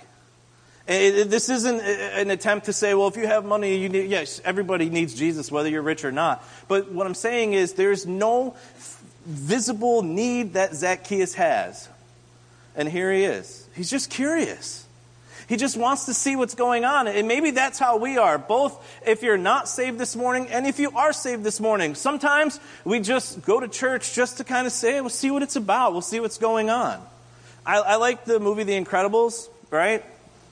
And then the little boy sees something, and then the guy comes home every day, and the kid's sitting on his tricycle, and he's watching, and he's like, Why are you bothering me? What are you doing? The kid's just like, I just want to see something wicked. I want to see something awesome. And then at the end, like the house blows up and everything breaks loose, and the kid's like, that was totally awesome! But that's us. We just want to kind of wait and sit, and we just, I just want to see something awesome. Do something awesome, God, and then I'll serve you. Do something awesome, and then I'll know that you really want me to serve in the nursery. You know, do something awesome, and then. And we just sit on this tree branch of Christianity and do absolutely nothing with it. Or we're on the other side of the table where we're sitting there and we're going, come on, God, if God would really just do something awesome and show me that He's real. Uh, it's a cop out. I get it. But did you look outside today? Look, I'm totally about the watchmaker argument when it comes to creation. Look at what it is. Something tells me somebody created this, something designed this. Something keeps this running. Something keeps the earth exactly where it needs to be so it doesn't explode or it doesn't freeze. Something keeps the, the, the, stars in line so that we can know what's going on, to, to, to watch the seasons change. Something's got control of this. And I want to know who. That to me is tremendous in and of itself. It piques our curiosity, but it means nothing if we don't act on it. See, if we believe what the Bible says, we believe that this, this guy, Jesus, is the same creator. It's the same God. It's the same person calling Zacchaeus out by name as the same guy that said, Let there be light. And, and John 1 1 tells us that he was there in the beginning, not a figment of his imagination, not a created being. He was there, face to face with God. He was God. They exist together. It's the same one, the same power, the same force that drives everything that we do, stands and says, I want you. I want you. I, I, I want to have a relationship with you. Come down. Come down. It's curiosity. That's the second point if you're keeping notes. It's curiosity. We're curious. But where does our curiosity turn into action? You know, when I was a kid, I lived down the hill from the school. We walked uphill both ways to school in the snow. Literally, my high school was on this big hill. My wife can vouch for that. I drove her by. It was the most miserable trip we've ever taken. Anytime I go home, it rains. Every time. It's just nasty, cold, rainy. I don't know why. It's because, like, don't come back here. I'm like, that's a sign. Maybe I just should stop. But one time it was the middle of winter, and we had a bunch of snow, and there was this big smoke cloud, and we're like, the high school's on fire. We got to go check this out. I was so happy. It was not the high school. But instead, there was this old house that was just down the road from it that had gone up in, in a, I mean, you could see it once you got up. It was amazing. You could feel the heat from it from up the street, the middle of winter. The snow is melting, it's rushing off. My curiosity was like, I got to see this thing. And then other people started coming out to see what was going on. And there were some animals that had lived inside. There was a homeless guy that was living there. He had a little stove, and that's actually set the house on fire as he knocked it over and it went up in a blaze. So the curious people came to see what was going on, but there were a very small handful that were willing to actually take action and do something to get involved. I can't think of a better example than looking at a society that is just on fire. As Christians, what are we doing? And if you're not saved this morning, hey, there's more to this life than what the world promises, than what social media offers, than what our politicians promise us. I'm not a politics guy. I can tell you who the president is. I don't really know much outside of that. I don't follow elections. I probably should. Maybe it's ignorant on my part. I, I can tell you who won the, the baseball game last night, 10 to 5 Red Sox. But, yeah. It's all right. First place. Anyway. Curiosity creates kind of this, this feeling thing. I went to the mall once. I, I saw Ahmad Bradshaw, and um, I got. I'm an Eagles fan, so I, of course I ridiculed him. But I'm in the mall in, in Poughkeepsie, and, and, there's just this huge crowd. And then I thought before, you know, one time, um, the Twilight guy. I never saw the movies. I have no idea who he is. But the Twilight guy was at the Galleria here in Middletown. Maybe some of you who are like maybe in like your early 20s, maybe my age, were like big Twilight heads. I never was. I never got it. But I do remember going to the mall and walking in the upstairs, and they had this little table downstairs, and it was like lines of people waiting to see this guy. Realistically, the guy wasn't even like a, a famous actor or anything. It was just some guy in Twilight. Curiosity is going to draw a crowd. It's going to draw us into it. If you're here today, maybe you're here because of curiosity. Maybe, like I said, it's because I just want to see, like, it's church, curious, what's going on. Hey, come back. Like, sort it out. Seek it out. If you're not saved, and the curiosity factor is, you know, I just want to know, is this God thing for real? God makes some promises to us. talks about test and see. Seek after him. To see if he's really truly there. Find out if this is really a cool thing because the Bible says that he reveals himself to us. But we got to take that initial step in that action and seek after him and, and do a little searching ourselves. In this situation, Jesus calls him down, and Zacchaeus responds. Again, Zacchaeus doesn't have an observable need. He's rich. He's got a job. He's whatever. It's what I think about like the entire book of Ecclesiastes talks about. But Ecclesiastes 3:11 tells us that God sets eternity into the heart of man. Everything that God does will remain forever. That last part is a paraphrase of like the remainder of that little little blurb. But God sets eternity onto the heart of man. No amount of success, no amount of anything that the world offers is going to satisfy our eternity. It's just not going to happen. As a Christian, definitely not going to happen because what's the Bible tell us? The treasure should be stored up in heaven, not here because it's all going to fade. It's all going to go away. It's temporary. It's vanity. And sometimes what I need to do to remind myself of this stuff, Christian, if you're here this morning, read Ecclesiastes. Spend a little time there. And then you realize, like, oh, wow, I'm really missing the point here. But anyway, we'll move back into the third, third part of this. We're talking about his destiny, real quick. Destiny, fly through it. I'm almost done. I'm going to turn over to Derek. But a person's destiny is more than their goal in life. It's more than the average goal. It's more than just waking up, punching a clock, going to work, coming here, going home, watching the ball game, eating some popcorn, having a delicious meal. It's more than that. Life is more than that.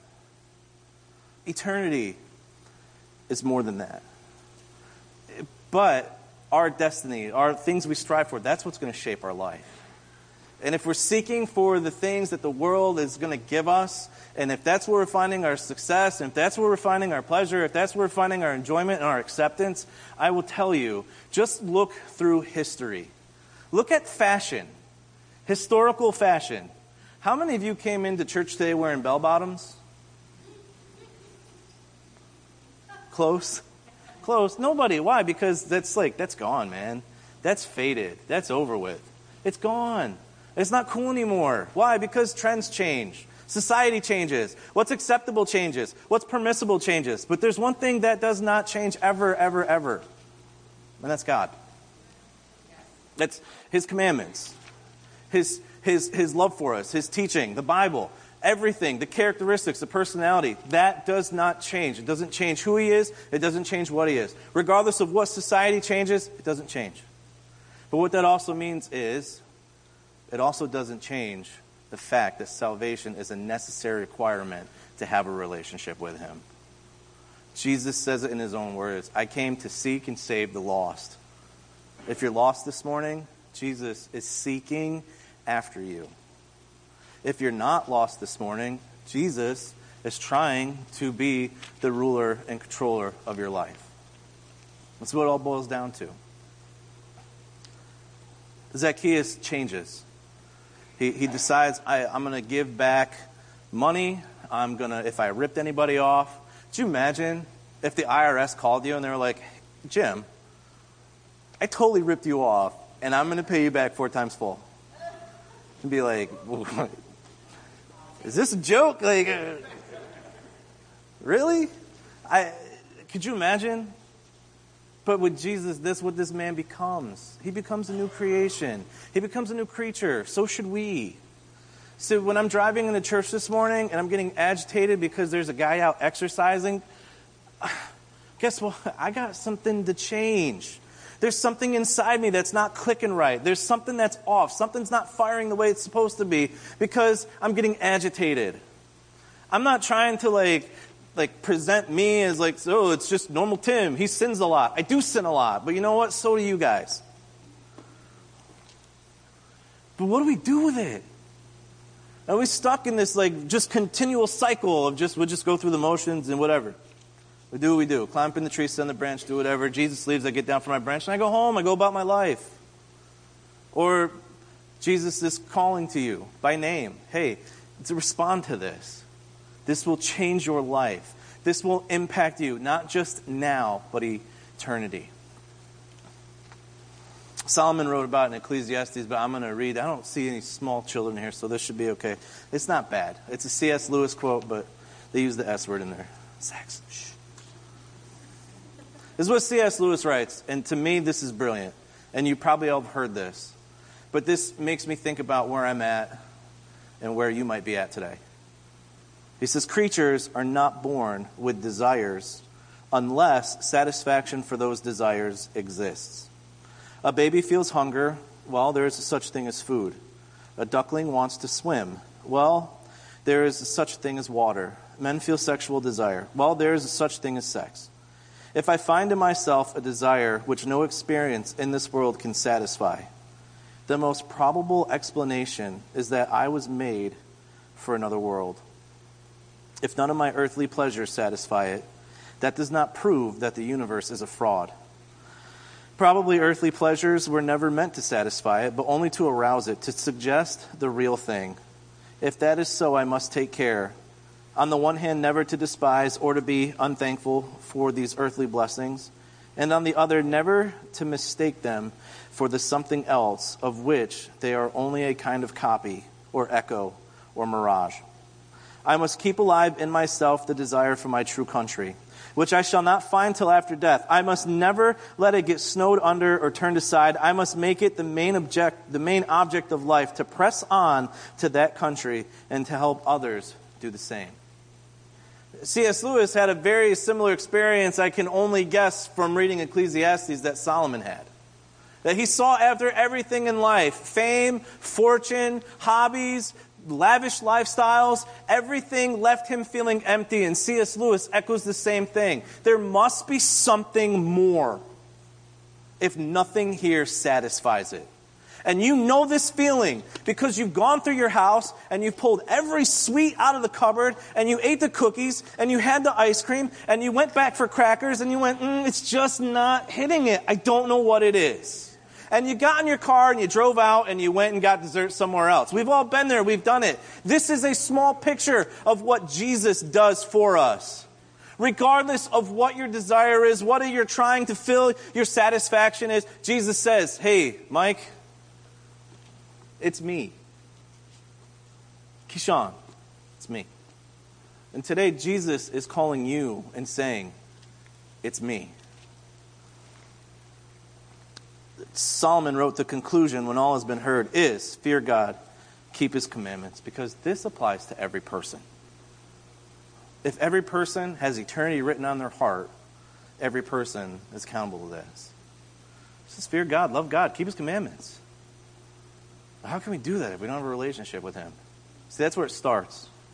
So this morning, I'm closing. We're going to have a time of communion in a couple seconds. We're going to get all squared up for that. But I'm asking you, What's that desire that is just burning in you that you cannot satisfy?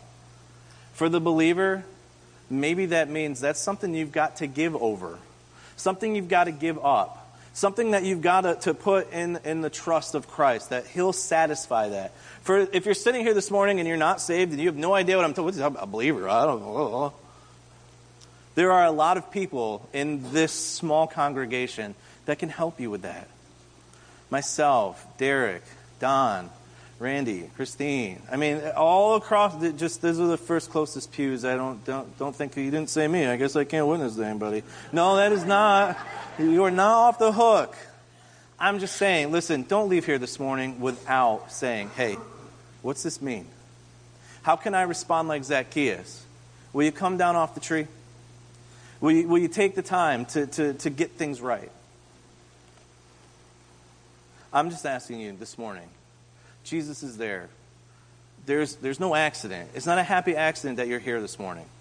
There's no matter what. You could walk out this door and everybody says you could walk out the door hit by a bus. Nobody wants you to walk out the door and get hit by the bus. The point of that question is to make you intellectually and honestly ask yourself, what comes next? Is this Jesus thing real? Is this God thing real? What comes next? I, last week, listen, you, you, your plans are not your plans. I know that because last week my mom came to visit and her truck broke down. And Sunday after church, I drove to Ohio, and then Monday morning, I drove back. Was not intending on doing that. Trust me. 20 hours and not ending up at the beach, not what I want to do. But it happened. And can I tell you something? I'm driving through Ohio, and there's these billboards that kept flashing. and it would say, slow down, drive safe. Year to date deaths, 604 highway deaths. And then the next thing would flash and it would say, every death has a face. Every death has a face. 604 people passed away in highway accidents in Ohio year to date. You know, I'm not asking you to wrestle with mortality, but it made me stop and think. I could be 605, I could be 606. I got another six hours to drive in this state. And hey, it made me slow down. I'm not going to lie. I didn't have my regulator with me, she was home. So I had to be really cautious of the speed limit. But can I tell you something? All jokes aside, tomorrow's not promised. Have you, have you ever been intellectually honest with yourself? No, it's, it's a wives' tale, it's a fable. Okay, so tell me, what comes next? What comes next? I'm going to pray, and I'm going to ask you, while we're getting set up for communion, I'll be over here. If a couple people want to hang out over here, if you want to go out there and talk, come find us. Don't leave today going, well, maybe next time. It might not be a next time. You may never come back here. That doesn't mean you're going to die. Maybe you get moved to Europe. I don't know. God bless. That'd be awesome. But don't leave today thinking, I'll do it next time. I'll, I'll ask these questions next time. I'll figure it out. It's all next time, next time, next time, next time. If there's always a next time, there's never a now time. Let's pray. Lord, we thank you again for who you are, that you've called us personally, that you have looked at us in the face and have said, Come down.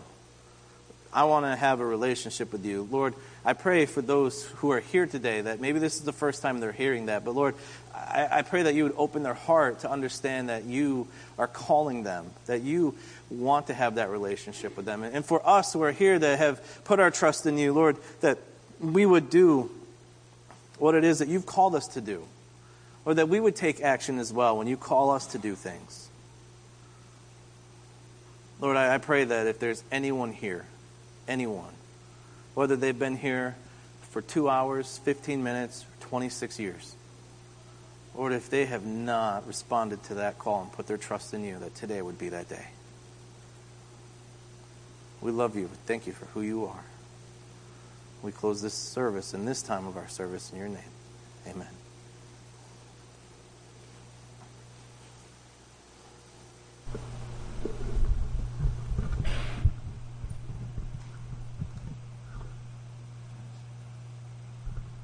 Thanks, Tim.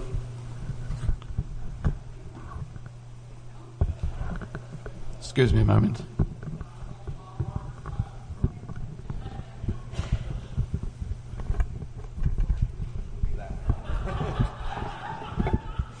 Right, I'll, I'll just get the lectern.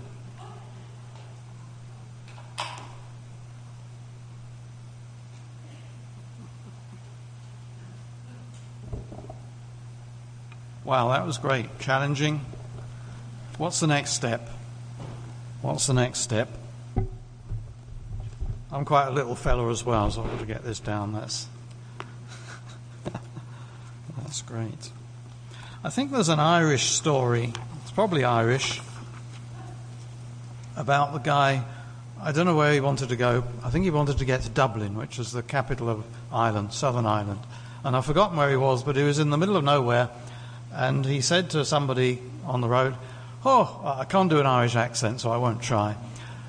How do I get from here to Dublin? And the guy said, Oh, if you want to get to Dublin, I wouldn't start from here. You've probably heard that before. But we are all somewhere, and what's the next step? It's no point in saying, well, the starting point is wrong. The starting point is here. The fact is, we're here. God is here. And there's no point in thinking, well, I've got to go somewhere else to get on this road. No. You can start for here. You can start here. You can continue here.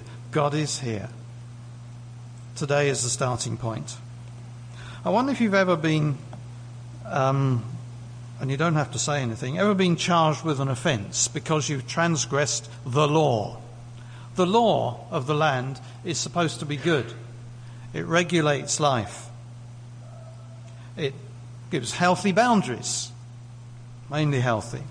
It supports and enhances society. It supports order, peace, respect, freedom. It's a good thing. Compare that with God's law, which is even better. If you transgress the law, you might end up in court. If you go to court, you'll be declared guilty or not guilty. If you're guilty, well, you've done it. Or there's a miscarriage of justice and you are innocent, but in fact, you're caught, you're pronounced guilty, and it's a miscarriage of justice. If you're declared not guilty, either you're innocent or you got away with it. We won't get away with it in God's court. There is another court, the court of heaven. In these, uh, on earth, uh, if you go to the courts, the local court, you can then appeal. And you can go on appealing, and you can go on appealing until you get to the Supreme Court. It's the same in the UK. I think I've got that right for over here. And when the Supreme Court issues its verdict, that is it. Is that right? So that's what it's like in the UK. A group of people who have been appointed to do a final review. When you get their verdict, that's the end of the road. That is your response. There is no other appeal or anybody else who is going to countermand that judgment. When we come to the court of God, there is no court of appeal. He is the final judge. But the good thing is that God is more than a judge. God's law of life is for each of us. As Tim has just told us, uh, asked us, what is our next step in lining our lives up with God? I want to read some verses from Romans chapter 3 as we come towards communion. And it starts with law. We know this is Romans chapter 3, verse 19. We know that whatever the law says, it says to those who are under the law, so that every mouth may be silenced and the whole world held accountable to God. Therefore, no one will be declared righteous in God's sight by the works of the law. Rather, through the law, we become conscious of our sin. Ah, it's that starting point. Sin. We're getting heavy, are we? Sin, guilt, judgment. Well, this is the starting point. But there is a route out. But now, apart from the law, the righteousness of God has been made known, to which the law and prophets testify. This righteousness is given through faith in Jesus Christ to all who believe. There's no difference between Jew and Gentile, for all have sinned and fall short of the glory of God, and all are justified freely by his grace through the redemption that came by Christ Jesus. God presented Christ as a sacrifice of atonement through the shedding of his blood to be received by faith. He did this to demonstrate his righteousness because in his forbearance he had left the sins committed beforehand unpunished. He did it to demonstrate his righteousness at the present time so as to be just and the one who justifies those who have faith in Jesus. Well, there's a lot of theological stuff in that. What on earth has that got to do with communion? Well, it's telling us something of the theological background of what this bread and this wine represent and why we're going to eat this bread and drink this wine in a moment. We have to start from where we are, and the, the starting point is sin. I've transgressed the law, I am guilty. I've fallen short, I've missed the mark. In other words, the starting point of coming to God is human failure. If we cannot acknowledge human failure and think, oh, well, I don't want to start from here, I want to start from religion or good works or impressing God, no, won't work. The starting point has got to be your brokenness, your fallibility, your, your sinfulness, my sinfulness. But the good thing is, God does not leave us there. But that's got to be where we start from. Justice, because God is just, says the penalty for sin must be paid. See, God doesn't just shuffle it under the carpet and say, oh, well, we won't worry about that anymore. We'll pretend it didn't happen. Or it wasn't that bad, so we, will just, we'll forget about that. No, that would not be just.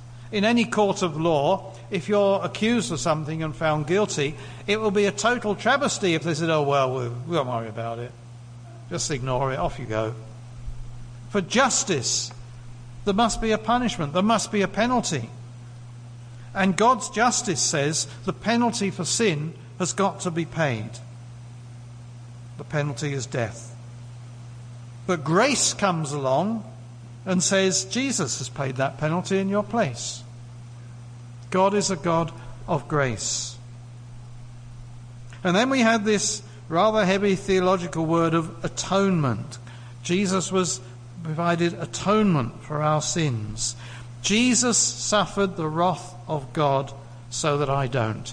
He made reparation for my sins because I couldn't. The judge handed, handed out such an enormous fine, I couldn't pay it myself. I'm bankrupt. I have nothing to give. Okay, you're in jail. Our debt is something we cannot pay, but Jesus has said, I have paid that debt. I have paid it. It is paid. I have made reparation for our offences. And then redemption says, I am restored to fellowship with God through faith. Wow, now we're getting the good news applied to us personally. Zacchaeus, this is what you need to know. This is the next step for you. When you get out of that tree, when you accept your starting point and you come to Jesus and you look at that cross as it is there and think, what does that symbolize? I am restored to fellowship with God through faith in Jesus. And then it says that we are justified. What on earth does that mean? Well, it means we are declared, the judge says, You are not guilty. I find you not guilty. But I've committed, I'm not guilty. How can that be? Well, because Jesus was declared guilty and he became sin for us. The verdict of Father upon Jesus was guilty, death, hell. The verdict for us then is not guilty. I have become in him the righteousness of God. Wow. How on earth can that be? That's, that sounds like good news to me. It is. I am not guilty. And righteousness, because this is what it's all about, says, well, I'm not just only not guilty, it's not just that I haven't done something bad, I'm given the righteousness of Jesus. I am righteous in him. Wow.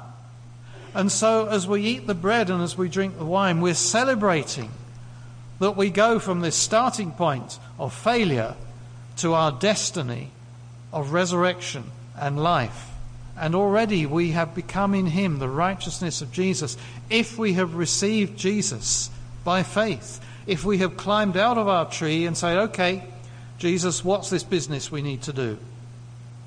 I need to walk away from that life of sin and I need to walk into the arms of Jesus.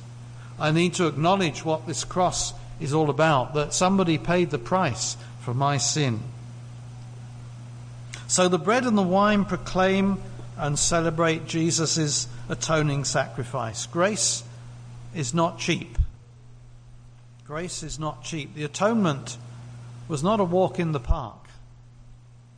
Jesus was not particularly looking forward to it. And he said, as he prayed in the Garden of Gethsemane, if it be possible, let this cup pass from me. In other words, let this, I know what's coming. Is it at all possible that it doesn't have to happen? This is Jesus. But what does he say then? Nevertheless, not my will, but yours be done. It cost him. It cost him the physical abuse, the verbal abuse, but a whole lot more spiritually. What on earth did it mean that the Trinity, Father, Son, and Holy Spirit was somehow torn asunder as Father had to turn away because of you and me and because of our sin that Jesus was taking upon himself. Grace is not cheap. And the life of Jesus was the only life that could possibly achieve our justification and redemption. So we're going to take the bread and then we're going to drink the wine as a celebration, as a declaration that, yes, I receive Jesus afresh. Yes, I have a starting point of sin and failure, but I'm trusting Jesus. I'm proclaiming that what I see in that screen there, the symbol of that cross, I'm proclaiming that, yes, that is the place where I find my salvation in the cross of Jesus Christ. For what He has done, not what I try to do, but what He has done. And I reaffirm my faith and my trust in Him. So if those who are serving would like to come forward, please. Good. We have five servers nowadays, so we have one person who is specifically able to serve the nursery people and the musicians. Oh, the musicians, they're there. There you are. Good. Um, so let's pray together.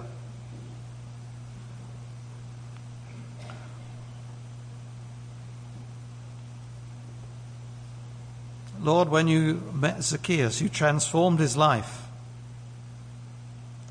He came down out of that tree with all his background and baggage of being a traitor, of being a fraud, of being greedy, of being a liar, a thief. And somehow, Lord, his encounter turned him round totally. you set him on a new path. Thank you that in you we are set on a new path Thank you that our destiny is the kingdom of God. We're already in that kingdom, but the fullness of that, that one day we will see. This morning, we want to give you praise and thanks that, Lord Jesus, your body was broken for us, that you paid our debt, that when the judge made that pronouncement of guilty over our sin, you were there who said, Yes, and I've taken that guilt. I have paid that price. It cannot be paid again. You took our death. You died our death. You paid our debt. And it cost you your life. We want to thank you. And Lord, as we take this bread in the moment, we, we, we, we know that it represents your body broken for us. And as we eat it, we say again, Yes, Lord Jesus, we reaffirm our faith and confidence in you. Thank you for dying for us. Amen the bread or wafers will come to us. Will, the servers will bring them to you, and you eat the bread as you receive it to make your own individual response to Jesus. So if the servers can come forward, we'll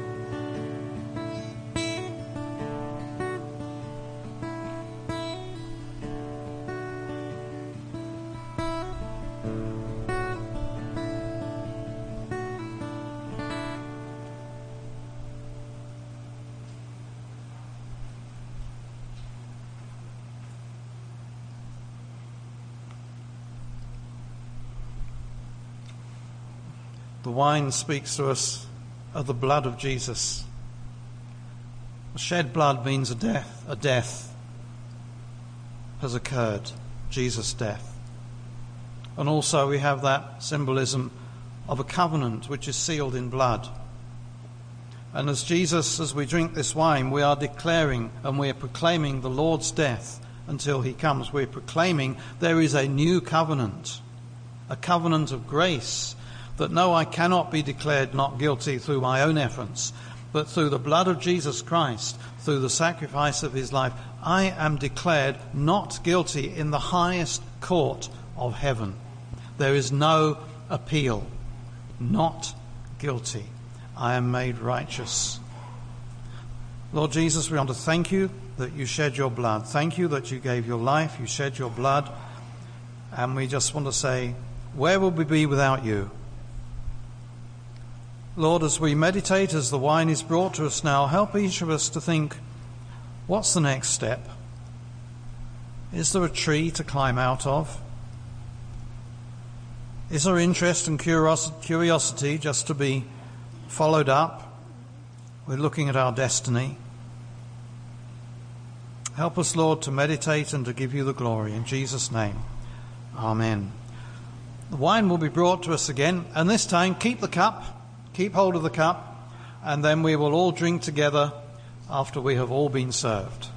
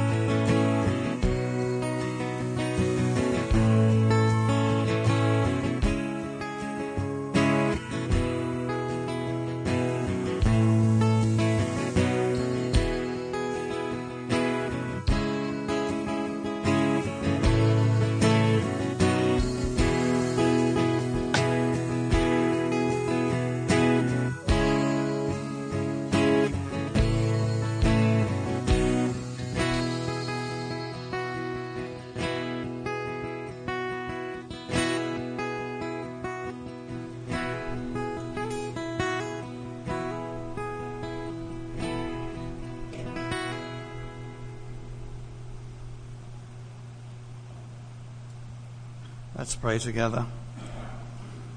Thank you, Lord Jesus, that we don't just look back and we don't just look around now, but we look forward to when we will be with you in the fullness of your kingdom. We proclaim your death until you come again because, Lord, we are counting on that and we will see you and we will be with you forever. So thank you for what this wine speaks to us of. Thank you for your life. Lord, in drinking this, we again say we proclaim your death till you come again. We proclaim that we trust in you, that you are our Saviour, that you are our God who has borne our sin when we couldn't. We're eternally grateful. We praise you. Let's drink together in the name of Jesus. Amen.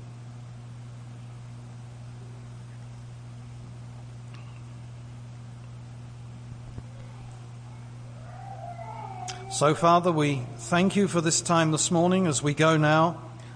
Lord, may each of us just ponder over in our hearts what the next step is, that we might not just come and listen and go and forget, but just know that you go with us each day.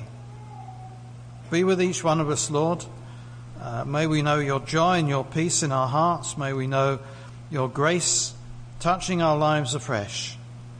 In Jesus' name, amen. Amen. If anybody wants to talk with Tim or myself or anybody else over what they've heard this morning, feel free to do that. Thank you.